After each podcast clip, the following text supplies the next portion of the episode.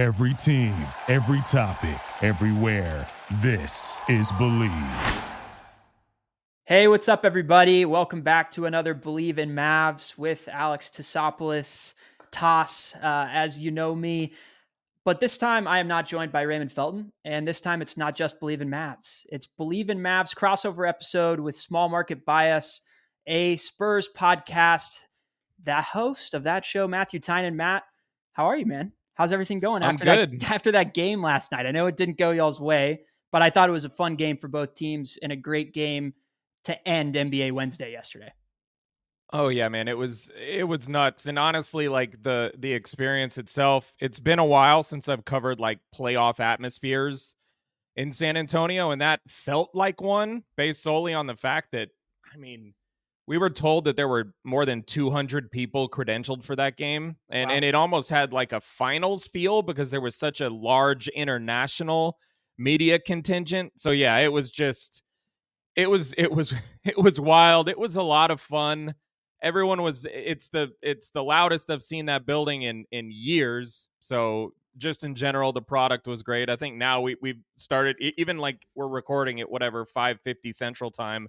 Even in the last like half hour ESPN is like releasing has been releasing their viewership numbers and they were through the roof. So like yeah, the whole atmosphere that we've felt as a collective, so to speak, when it comes to Victor Wembanyama was certainly reflected in that building, and it definitely helped that it was the Dallas Mavericks in town. And Right. as always, as always, a bunch of a bunch of Mavs jerseys, a bunch of Mavs folks. I even saw a lady in a in a Dirk Nowitzki Dallas Cowboys jersey. And uh, so, it, so everybody was out. Yeah, it was it was a, a nice twist, a nice twist. Yeah. Well, I think it was the right game to have at the end of the night uh, for for ESPN and that broadcast. You know, you had you had RJ, you had JJ Redick on it. Mhm. Um, the audio of their show was abysmal and to much complaining by those that were viewing um, on TV and that weren't at the stadium, including myself, which was a bit of a. Are you talking about the the broadcast? Yeah, the broadcast audio was terrible. Really? Yeah. Yeah. What was happening? I, it just sounded like they were underwater for for part of it. Oh, you know what? I think I, I last night when I got home, I wanted to go back and look at something, and I turned it on, and it sounded like crap. And I thought, eh, maybe it's my like TV screwed up or whatever. And then it corrected, and I forgot about it. But now that you now that you bring it up, uh, I I did hear what you're talking about. That's I guess I guess they're still uh, trying to work out the kinks themselves, right? Opening night, I Yeah. guess we can give this giant corporation worth billions and billions of dollars the excuses they need to have it right Yeah. on opening night. Oh, well, it didn't. It didn't stop JJ from plugging his pod within five minutes of the Ah. game starting. So that was Naturally, that was fun. Uh, I'm a fan of Old Man and Three. It's a, it's a great show. it's it is a good show. What did uh, what what was the vibe like after the fact? Because obviously, it's not the result that the Spurs were hoping for. First game, you know, not a lot of expectations for this team. Tons of young talent.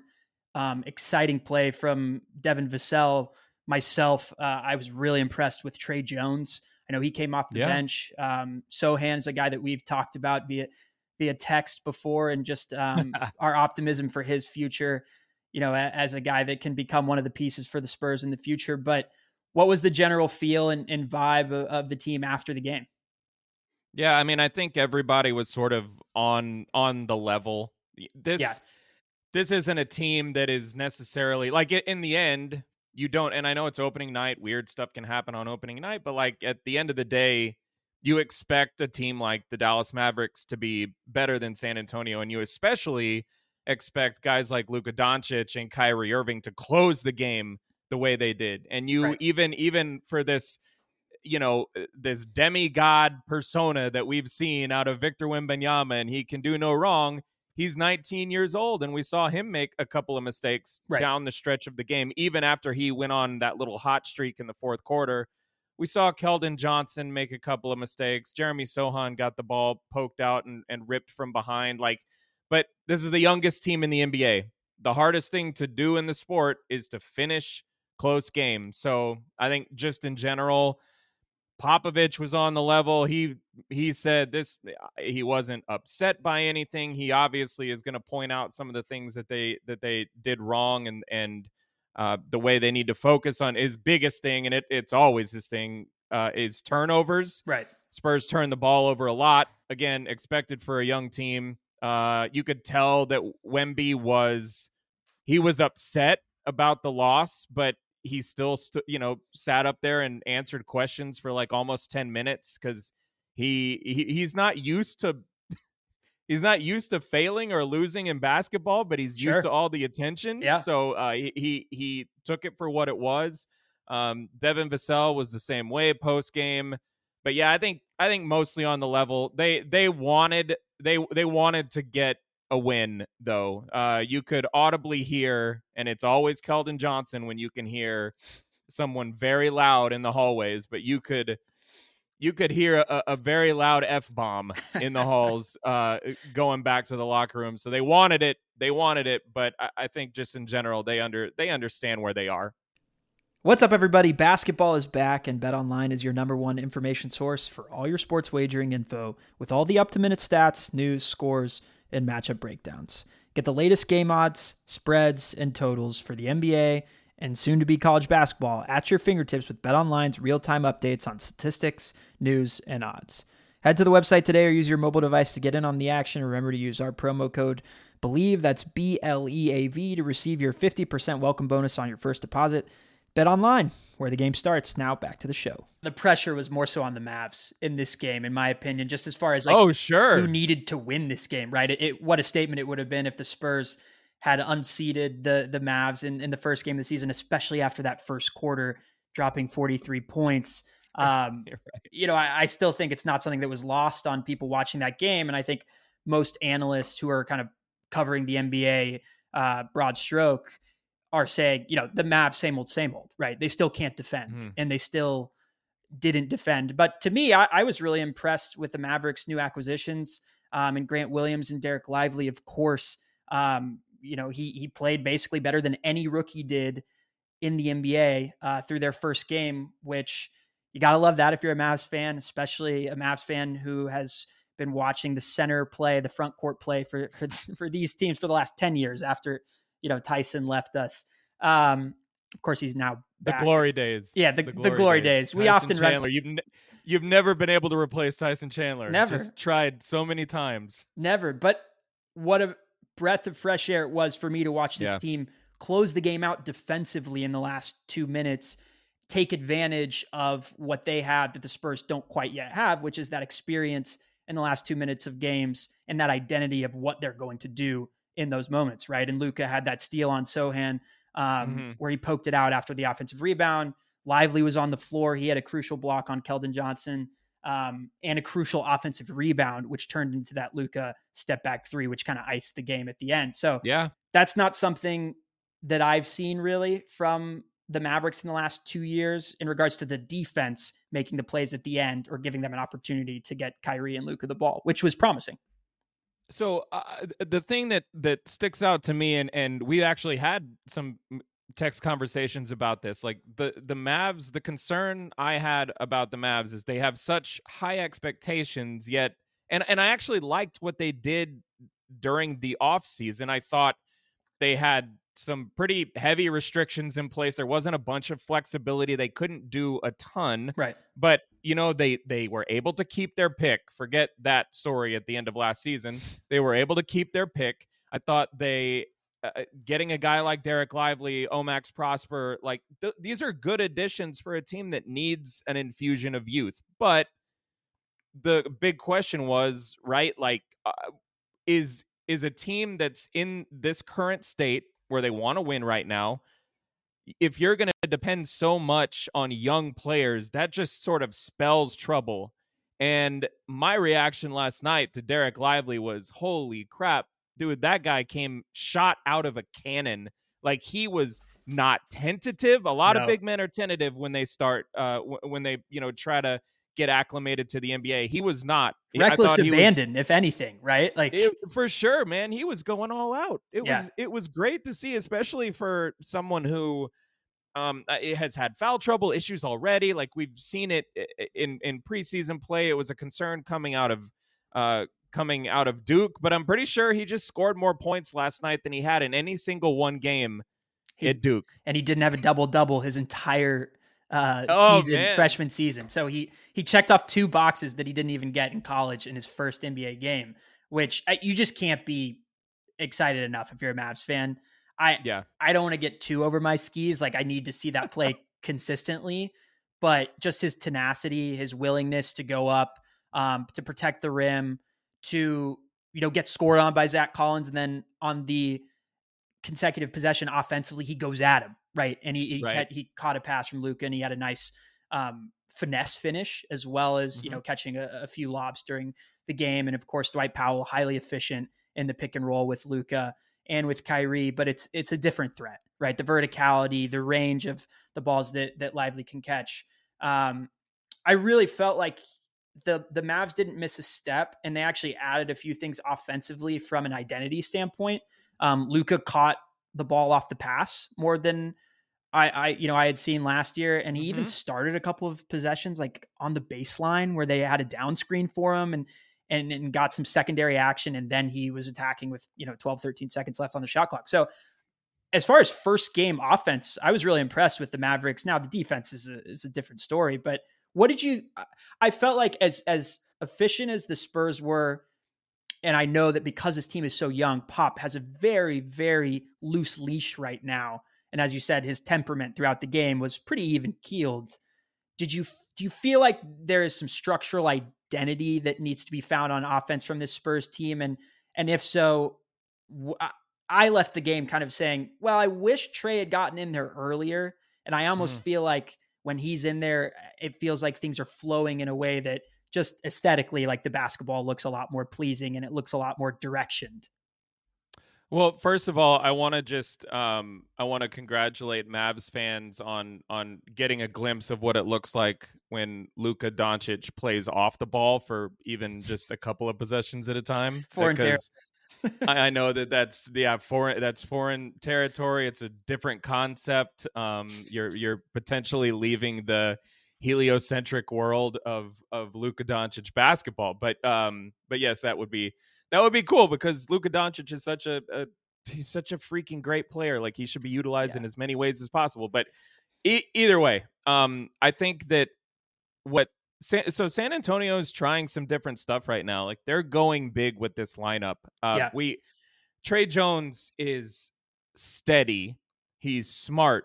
He knows he's he has excellent timing with his teammates. He understands how to set guys up properly. He's probably destined to be a backup point guard long term in the NBA as he is currently slated right now for San Antonio, but he has starting player potential or at least ability even. I don't even want to say potential. Like the guy was a really productive player um in a down year for the Spurs last year when he was on the court. They were like okay. They Yeah. were not good. It's so much like his brother okay. so much like his He's a lot like his Yeah. brother. They're very, very similar. Like their skill sets are a little bit different, but they have the same sort of impact on the game. Um, but the but the Spurs want to do the big thing, and they want to figure out what they have. They're they're not.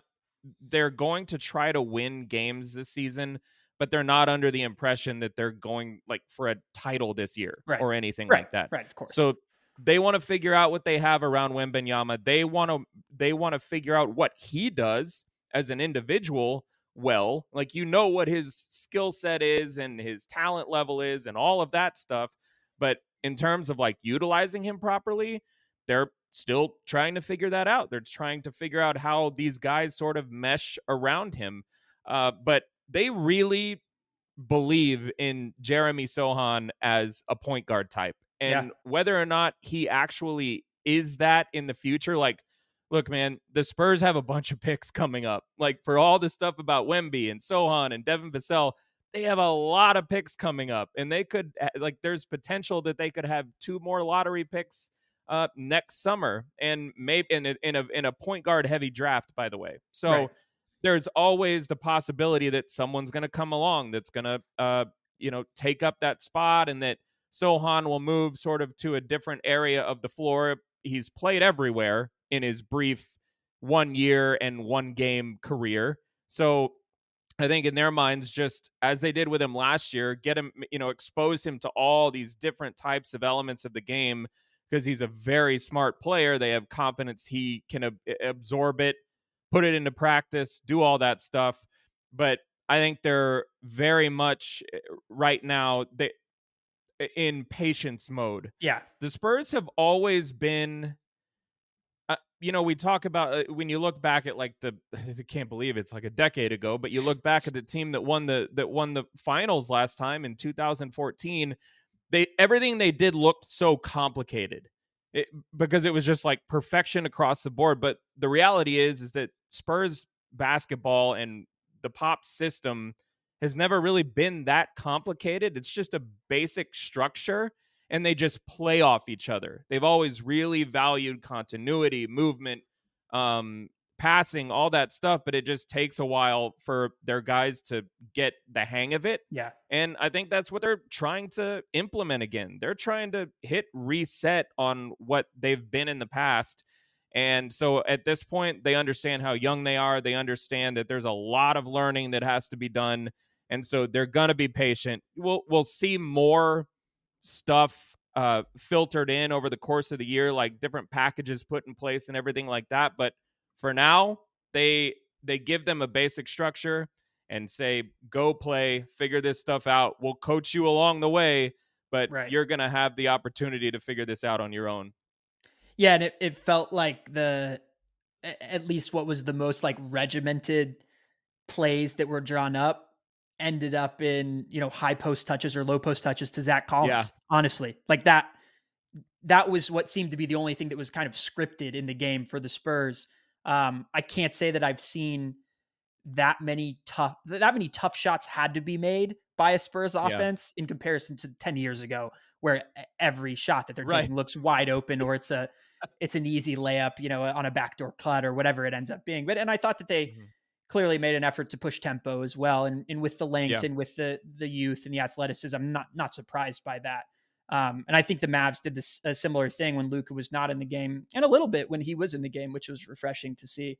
But when they have Josh yeah, he ran a little bit. Like he Yeah. was he was pushing the pace. Like, Yeah. th- there was a there was an up tempo uh, style to the Mavs last night that was was one of those things that you've just kind of wanted to see for a while. And and I sort of get the restraints of their roster over the last several years and how everything was so predicated on just Luka creating the advantage. But like now you have the Kyries and you bring a guy like Grant Williams in. He's not some great offensive player, but he is, you know, he, he can get some shots up. You have a guy in Dereck Lively who just wants to go run and jump, which is you want like that vertical lob threat next to uh, someone like Luka or Kyrie Irving who yeah, command so much attention in the mid range and are so difficult to deal with out of the pick and roll. Like it's it's there's Tim- potential for it to be a cool team. Yeah, Tim who just wants to run and shoot, right? Like Yeah, right. And yes, he just wants to run and shoot.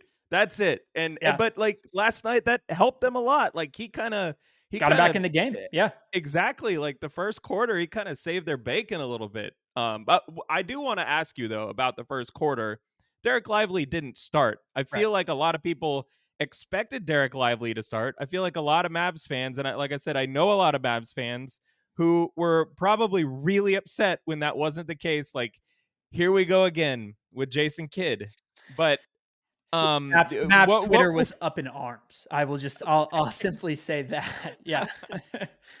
uh, I, I think it's mostly just like inconsistency in communication with the fan base and with Mavs media from from Kidd because all offseason all we've heard is not only will Dereck Lively be starting, but we might see Omax starting at, at certain mm-hmm. points. And I think based off of Omax's play in summer league, you might have said, okay, that actually tracks. But then you saw him in preseason and you were like, he's not quite ready yet, right? He's right he's not going to find the right spot on the floor every single possession like Grant Williams does.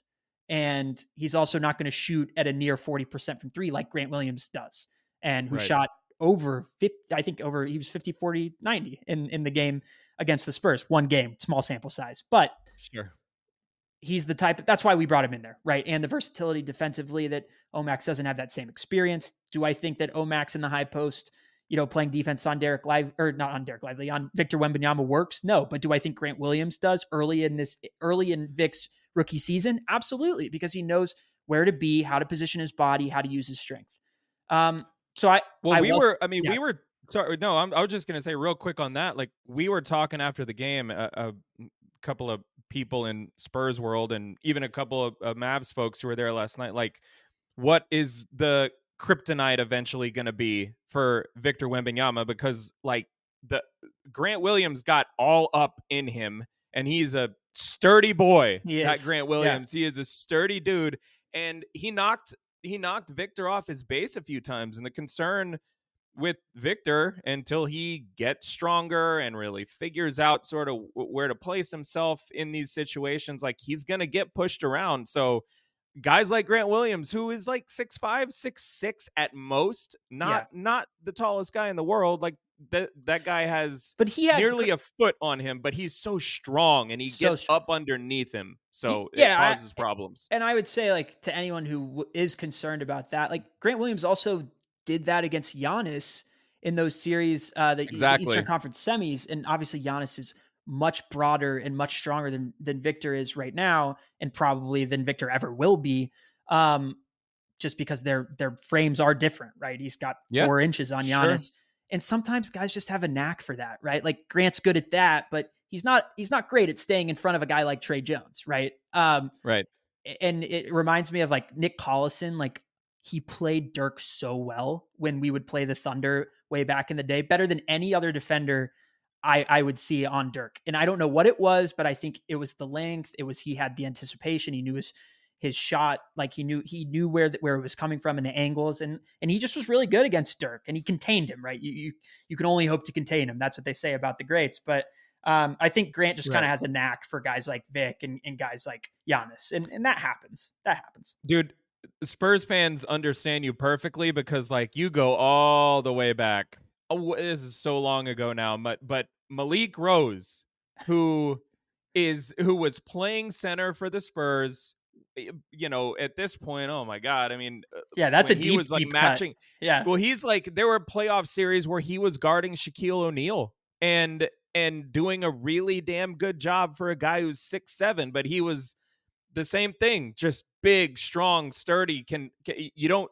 It's difficult to post those types of players up, and Right. even in like with, with modern day San Antonio and and Keldon Johnson isn't really this anymore because he's shifted a lot more to the perimeter and um, i- i- both defensively and offensively. But when he first started, he had a lot of like he had to size up and defend uh, fours Yeah. because he was 6'5, 230 plus, and now he's down to 220 maybe. Um, and, and they're trying to get him away from stuff like that. He really hasn't defended the post a whole lot in the last couple of years. But like Spurs fans are totally familiar with the the relatively speaking, of course, like shorter guys Yeah. who just have some some girth and can Yeah. bother the guys who want to who want to put their back to the basket or who want to face up like eh, they yeah very familiar with tho- those types for sure yeah, and, and just circling back to your kind of initial question about the starting lineup for the Mavs, I would say oh yeah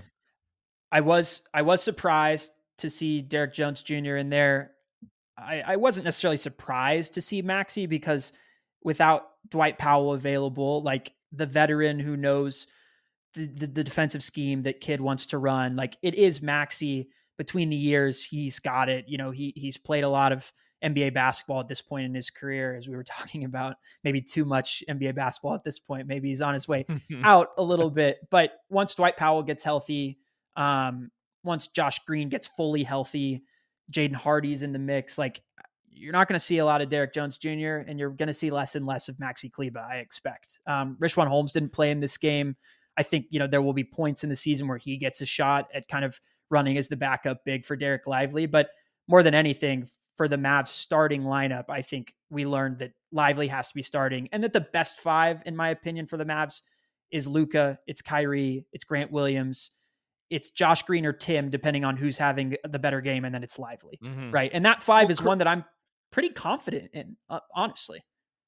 I mean, they just showed a lot. You, you mentioned that they gave up 43 points in the in the first quarter. Well, the Spurs only scored 119 for the entirety of the game. Like their their defense really picked up, and I don't think it was any coincidence that it coincided, or you know, it coincided with Lively starting to get minutes. Yeah. And I, I also just think like when it, what it what it looked like to me at first and and I I didn't I actually didn't ask about this. I probably should have, but what it looked like was that they were trying to sp- uh, you know spread the or, or spread their guys out, try to pull Victor away from the paint, try to get him away from the paint defensively to where he wasn't that major threat that like we all know that he is as a shot blocker. Yeah.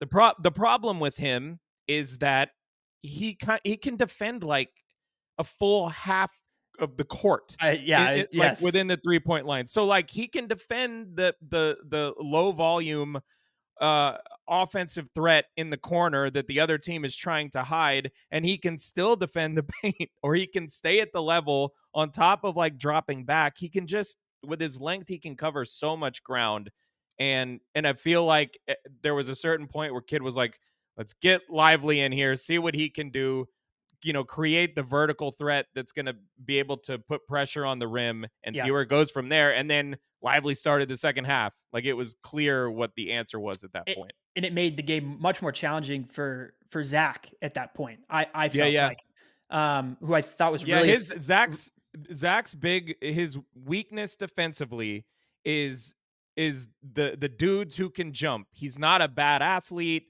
he it's not he's a big dude he's you know he's seven feet tall 250 pounds uh he's got decent length but like the guys who can really jump especially out of the pick and roll as lob threats they give him trouble. You can Right. throw it up there over the top and you have a good chance of of beating him to the ball. So yeah he he definitely did have issues with with lively and especially as they as they started working that pick and roll.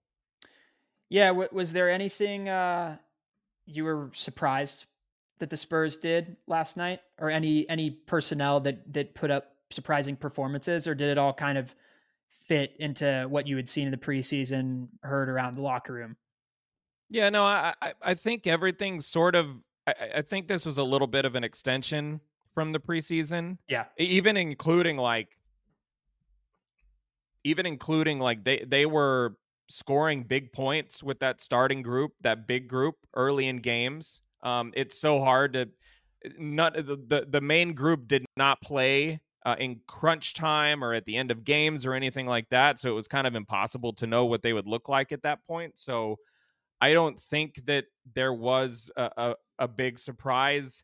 Maybe uh, Wembanyama got in a little bit of foul trouble during the preseason, but considering what we saw of him during the preseason, and I think this is all relative because it's just based on like what your expectations of the guy were, how Yeah. high they were, but like the way that the Mavs attacked his body really got into him. Like they they they tried to make uh, things physical for him. And I thought that they really succeeded. And we've talked about it a little bit, but getting him off his base offensively, but also attacking him at the rim. Like, Yeah. Not not just getting into the short mid range and like getting cute with it because you saw him throw like 10 different people's shots during the preseason. Anytime they tried something uh soft in the painted area, he'd he'd knock it out of there but they were they were aggressive and i Yeah. and i thought that there was a little maybe a little bit of a of a shock to the system there for for victor and uh probably some people watching that like they really got into him and and made him pay for some uh you know whether it was a mistake uh, a mental mistake uh you know a, a schematic mistake just not paying attention to a certain something or or not respecting something enough just little things but I think the quick foul trouble, and not just in the first quarter, but like he was committing fouls all the way through the all the way through the third quarter. Like he Right. checked back into the game with seven minutes left in the fourth quarter. He had five fouls, um, and of course he he had nine points in three minutes after that. But um, but yeah, I, I think that there was certainly a welcome to the NBA. We're we're gonna come after you. Like there was that sort of element where the team was Yeah. like, we're going for, we're going after this guy. We're targeting him. We're not gonna like mess around with this stuff. Make it cute. We know that if we don't get into his body, if we allow him space, he's going to make us pay on both sides of the floor. So I thought that was a little bit, at least a little bit surprising. Yeah, I, I think that, you know, over the course of the next 10 to 15 games, I would be surprised if other opposing offenses didn't do a similar thing and attack him, right. um, go straight to the basket, right? Be aggressive with and physical with their drives as opposed to relying on step backs when he's in isolation defense against wh- whoever the ball handler is. No floaters, no step backs against that guy, right? That's where he right. wins. But I, I think the Mavs, to to their personnel credit, Luka, Kyrie, Tim Hardaway, they especially Tim Hardaway, when they drive, they, a lot of times they're straight line drives, right? And they want to get all mm-hmm. the way to the cup and they don't want to settle. Maybe Kyrie a little bit more with the, the pull ups, but we saw in the first quarter what happened when he tried to pull up and Vic was in, he was yes. a help side defender, and that's where the length comes into play.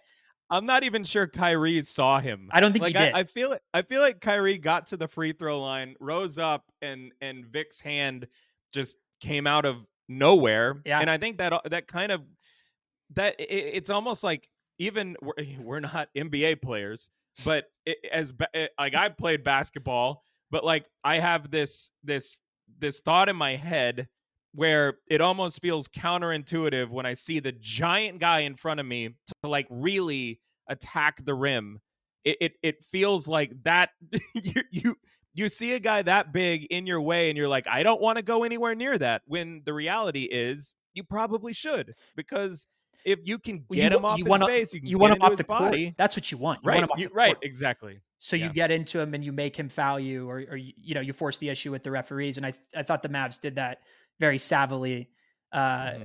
yesterday. I also think that look for any Spurs fans listening, he is in help side defense a lot. There are very few players in the NBA that can read help side coverage like Luka Doncic can. And when I say there are very few, I, would even I'd redact that and say there is no one that can read help side coverage like Luka Doncic. If you if you rewatch that game and, and I plan to just because I I love watching Luka play and it's one of the best games I think I've seen him play. Um, and to see that you know in year six, first game, that maturation and really coming to that first game ready to play is is encouraging as a as a Mavs fan. Um, as soon as Vic turns his head and help side, he's in the post and he's attacking. He is mm-hmm. he is moving towards the basket. He's moving towards the paint, and uh, you know, I we, again talking about their text back and forth about Sochan. I'm a guy that's a, a really like I'm a staunch believer in that guy. I think he's got a really bright future. But Luka was playing with that guy like a yo-yo last night. Oh, absolutely. Yep. This is this is whatever. This is the fifth time these teams, or I guess neither Sochan nor um uh, Luka played in the final game against the the final Spurs Mavs game. Right. But I wrote an article about it last year, man, and like the the story art had Luka shooting or someone I can't remember exactly who it was. It might have been Luka, but Sochan on his butt, like sliding backwards after having been like shook. And it, eh, look, I, I'll I'll give it to uh, to Sochan for like truly immediately as a 19 year old rookie and now a 20 year old sophomore, like truly embracing the role of guarding the best player yeah. on on every team. Yeah. But he, it, it, you're right. Like he just Luka is nasty with everyone, but it is particularly entertaining to watch guys like him like truly teach the young dudes lessons. Right. Because it is a and, very welcome a to the NBA thing to have to defend Luka Doncic. Right. But it, it, I think it's worth noting, like you mentioned, you know, he's 19 now. He's what he's 20 now, right? So 20, yeah.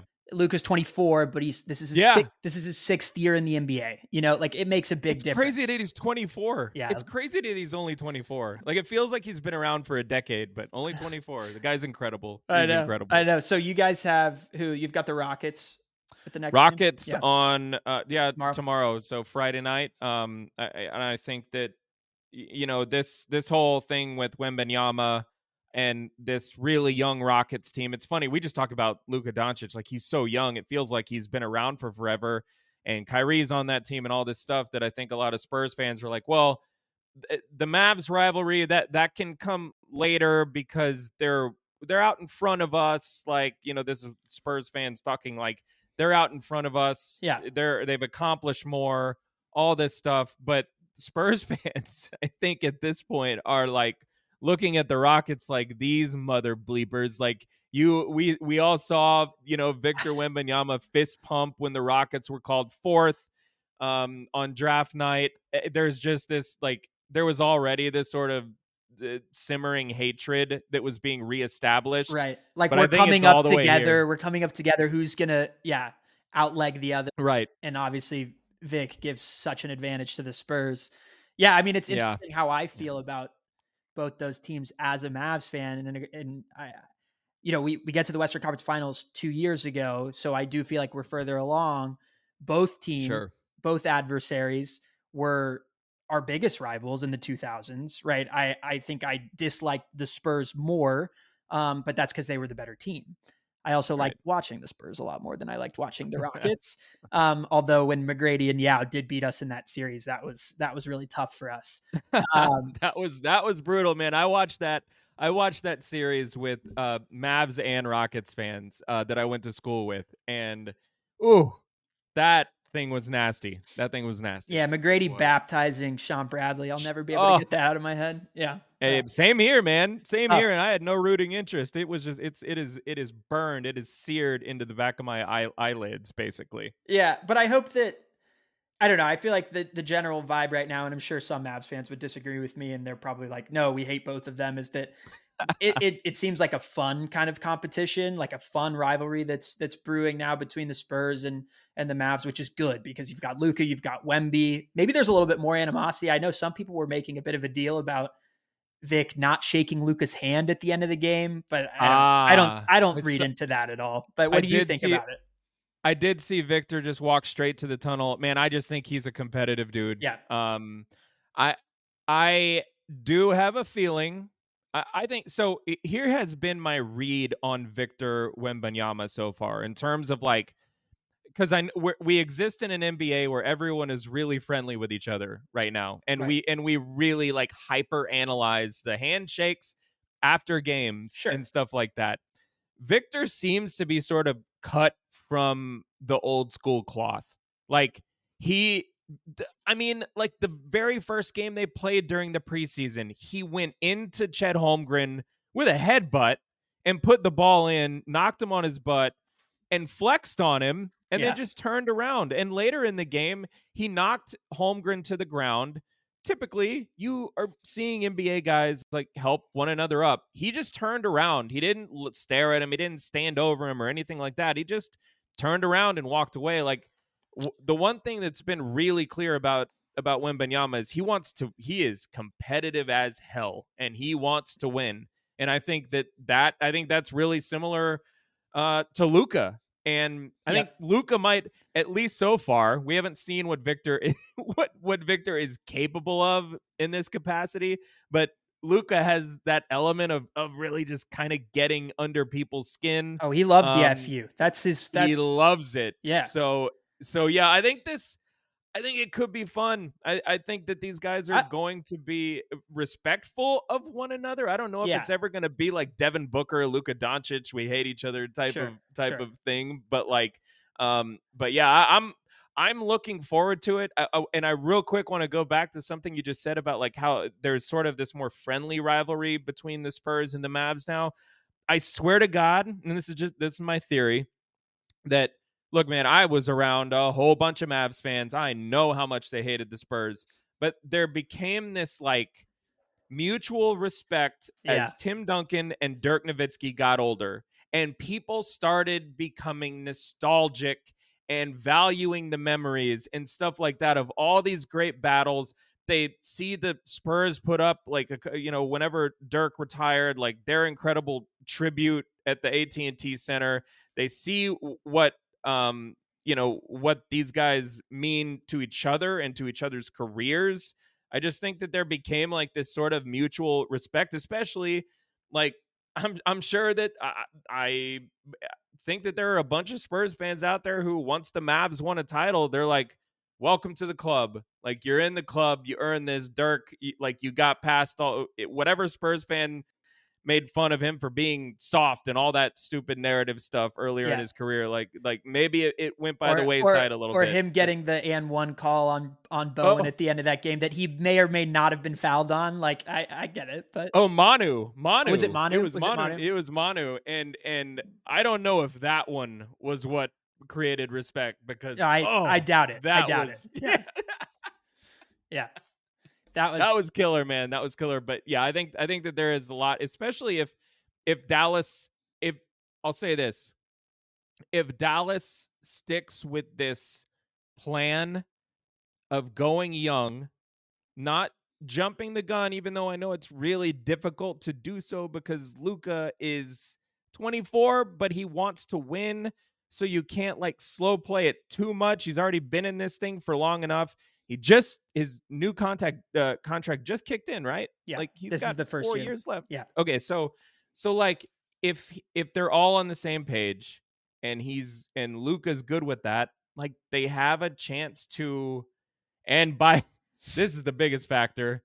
The Mavs front office doesn't overreact and they keep and they stay steady and they don't go chasing free agents and stuff like that. But I do I just Luka's young enough at this point to um to look at this sort of Texas triangle between the Spurs, Rockets, and Mavs um as something that could be real yeah. in the future again. Again. And it would be great.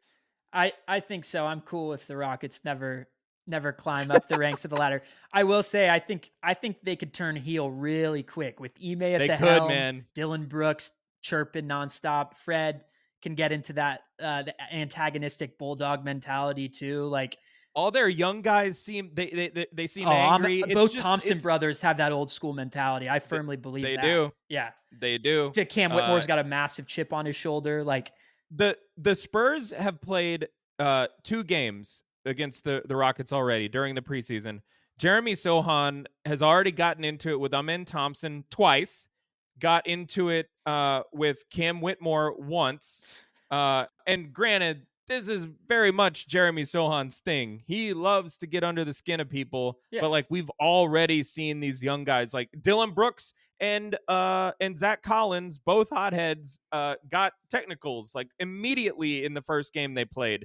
So because they pushed each other, it shouldn't probably shouldn't have been a technical on either. But regardless, like that Rockets team uh is full of dudes who can, like you said, turn heel real quick. yeah, Um, that's and that's just kind of like the the Houston vibe, right? I feel like everyone there is just angry. And, Yeah. and I don't Well, care you- who hears well, it. I think everyone is. I know you're, and I won't. I won't make a big deal of this, but I know you were an Astros fan. oh yeah, I'm an Astros fan. Yeah, yeah, yeah, yeah. So I I feel like the the sentiment right now just kind of like overflowing from that ALCS is like they're pissed right now, you know, and they're they're upset and frustrated, and I get it. Um, I myself, as a Rangers fan, am, am very excited and happy about being in the World Series. But what first off, what an epic series that was! Yeah, Unbelievable. it was fun. I wish it was fun. I wish more people watched baseball and got to see what a historic rivalry that has always been and what an incredible series and what incredible talent was displayed in that series. Um, yeah, but I know that I- I know Houston and it just they just get pissed off at everything else that other Texas teams do. very pissed off. You know, I'm not. I lived in Houston for a few years, but like I'm not a Houstonite. I've I've been an Astros fan my whole life, so like it was. It, it's been cool to see them do what they've done. I I just can't imagine being like super upset by them losing because at this point I'm like I never thought I'd see them ever win a World Series, let alone making it to like seven straight ALCSs and whatever. Crazy. Um, and then of course the whole big uh, scandal uh, story on the sideline, like that's obviously not fun. Uh, wish that wouldn't have ever happened, but at the same time, like, okay, actually, no, I'll be real honest here. You you mentioned that you mentioned the Rangers. It's always been a rivalry, but it's never been like elevated to this point. They've never played each other in the postseason. well, it's because they they weren't in the same division, right? So yeah, growing up. they weren't up, in the same league. I mean, they weren't in the same league. Right. That's So, so yeah. great point. Great point. But it was Yeah, so- always the intraleague play, that rivalry, because I used to go to the ballpark in Arlington when the Astros would come into town.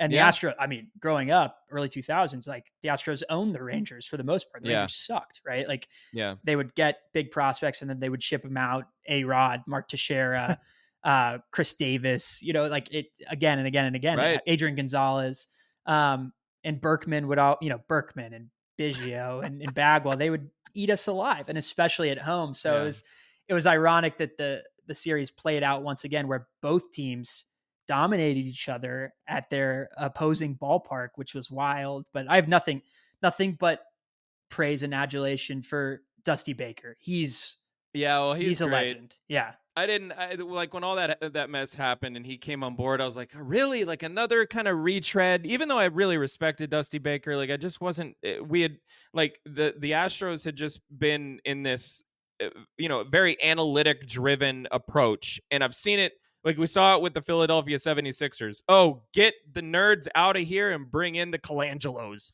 And I'm like, and, and I'm like, please don't do this with the Astros. Like th- there's an actual successful product here. Like this team is really good. It's really deep. Like forgetting all the scandal stuff, like they've built this incredible, incredibly talented system. Don't Yeah. do this. But Dusty was perfect. He was perfect. Sometimes you just need Um, the cool, calm, collected manager that trusts his gut. That's it. That's exactly right. It's the That's same thing. Exactly with, right. Same thing with Bochy in in Texas. Um, Great yeah, addition, man. Yeah. No question. I just I want to say though, I want to say I was I didn't I wasn't a huge fan of I mean the Astros just weren't really like they weren't what they have been in the past years this season. Like they could not win at home. They were below 500 during the regular season. the pitching. What and- it just wasn't and- the same. and the starting pitching wasn't the same. And so I was like resigned to this idea of like, okay, you know, maybe get through the first round, uh, get to another league championship series. That'll be great. And then it's the damn Rangers. and I'm like, man, I was so ready to not be invested anymore. Yeah. I was so ready to just be like, whatever happens to the Astros happens to the Astros this season. But it had to be the damn Rangers. And I had to get invested. And it's, it's, um, I don't, um, my, my, like, I grew up a Spurs fan, but my fandom was broken. Like, I covered one of the first jobs I had was covering the Spurs during those finals. I was in Miami when Ray Allen uh hit the shot against them. And like so and and I am a journalism major, all this stuff. I understand the objectivity. And so I just got to a point where it was like I'm broken. I cover this team objectively, don't care about the wins and losses, all of that stuff. Just don't care. But I want team success. I want these guys, you know, the city to feel it. I want you. You want to cover happy teams, all this stuff. It No, just you wanna makes cover it better when teams you want to cover good, good, teams. teams. You want to cover good teams. Yeah. It just makes it all. It just makes it all better. But, dude, uh, when we're talking Astros, and sadly, and it is not something I'm proud of, is you're wearing a Longhorns hat. Texas Tech, I can't. I can't break away from my fandom. I cannot. I cannot just quit them and say I don't care if they lose because I do. And the Rangers winning Oh, I'm not rooting for the Rangers in the World Series. I'm not. I don't I'm not think- ashamed I to don't- say it. I don't I'm- think I'm any rooting Astros for fans are. Arizona. I don't think you're alone in that boat.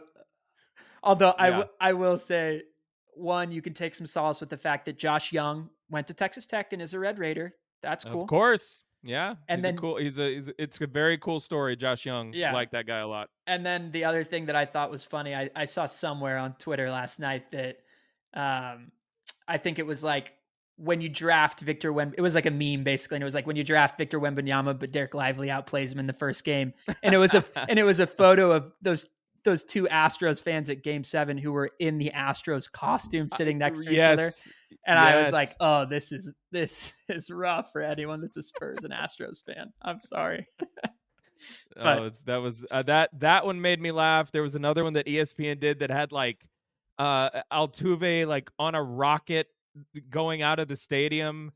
Um, I can't remember who was waving goodbye, which Rangers player was waving goodbye to him, but that one made me laugh. I don't know, man. It's just it. Sports are fun. They're so Sports fun. are fun. So fun. Yeah, w- this was really fun too, man. Uh, Yeah, I, I enjoyed it. yeah, we'll have to we'll have to get back on the mic next time the Mavs and the Spurs play. Obviously, anyone listening knows that that happens a couple of times during the regular season of the NBA. Uh, go check out Small Market Bias. Make sure to to like, subscribe, rate, and review on Apple Podcasts. Same thing with Bleav in Mavs. uh, and Tass. Normally, I am joined by former Maverick and former NBA veteran point guard Raymond Felton. Uh, go check us out on social as well. If you're watching this, you, you see our handles right there. Matt, super fun, man. Excited to see what the Spurs do the rest of the season. I am rooting for them when I'm not rooting for the Mavs until we, oh, wow. we play each other in the Western Conference Finals for three years in a row. And then at that point, I will have much distaste, I'm sure, for the Spurs and Victor Wembanyama and all that. You stuff. can start hating again. Yeah, Yeah, no, yeah. I, I understand. Yeah. No, man, I'm. I, you know, I think we talked about the we talked about the rivalry stuff. There, there's a real good chance that um, here in the next couple of years, that thing could be reunited, uh, reignited, and it'll be it'll be a lot of fun. It would, it really would be because basketball is great when rivalries are good. Basketball is great when the Texas teams are all good. Yep. It's just a it's just a better sport. I'm I'm fully convinced of that. Screw the big markets, hence my name. Small market bias. It's right there in the title. I- It's it's better. And Dallas is a big market. San Antonio is not. Houston is a big market. San Antonio is not. But when they're all three very good, it's a lot of fun to watch. Thank you for listening to Bleav. You can show support to your host by subscribing to the show and giving us a five star rating on your preferred platform.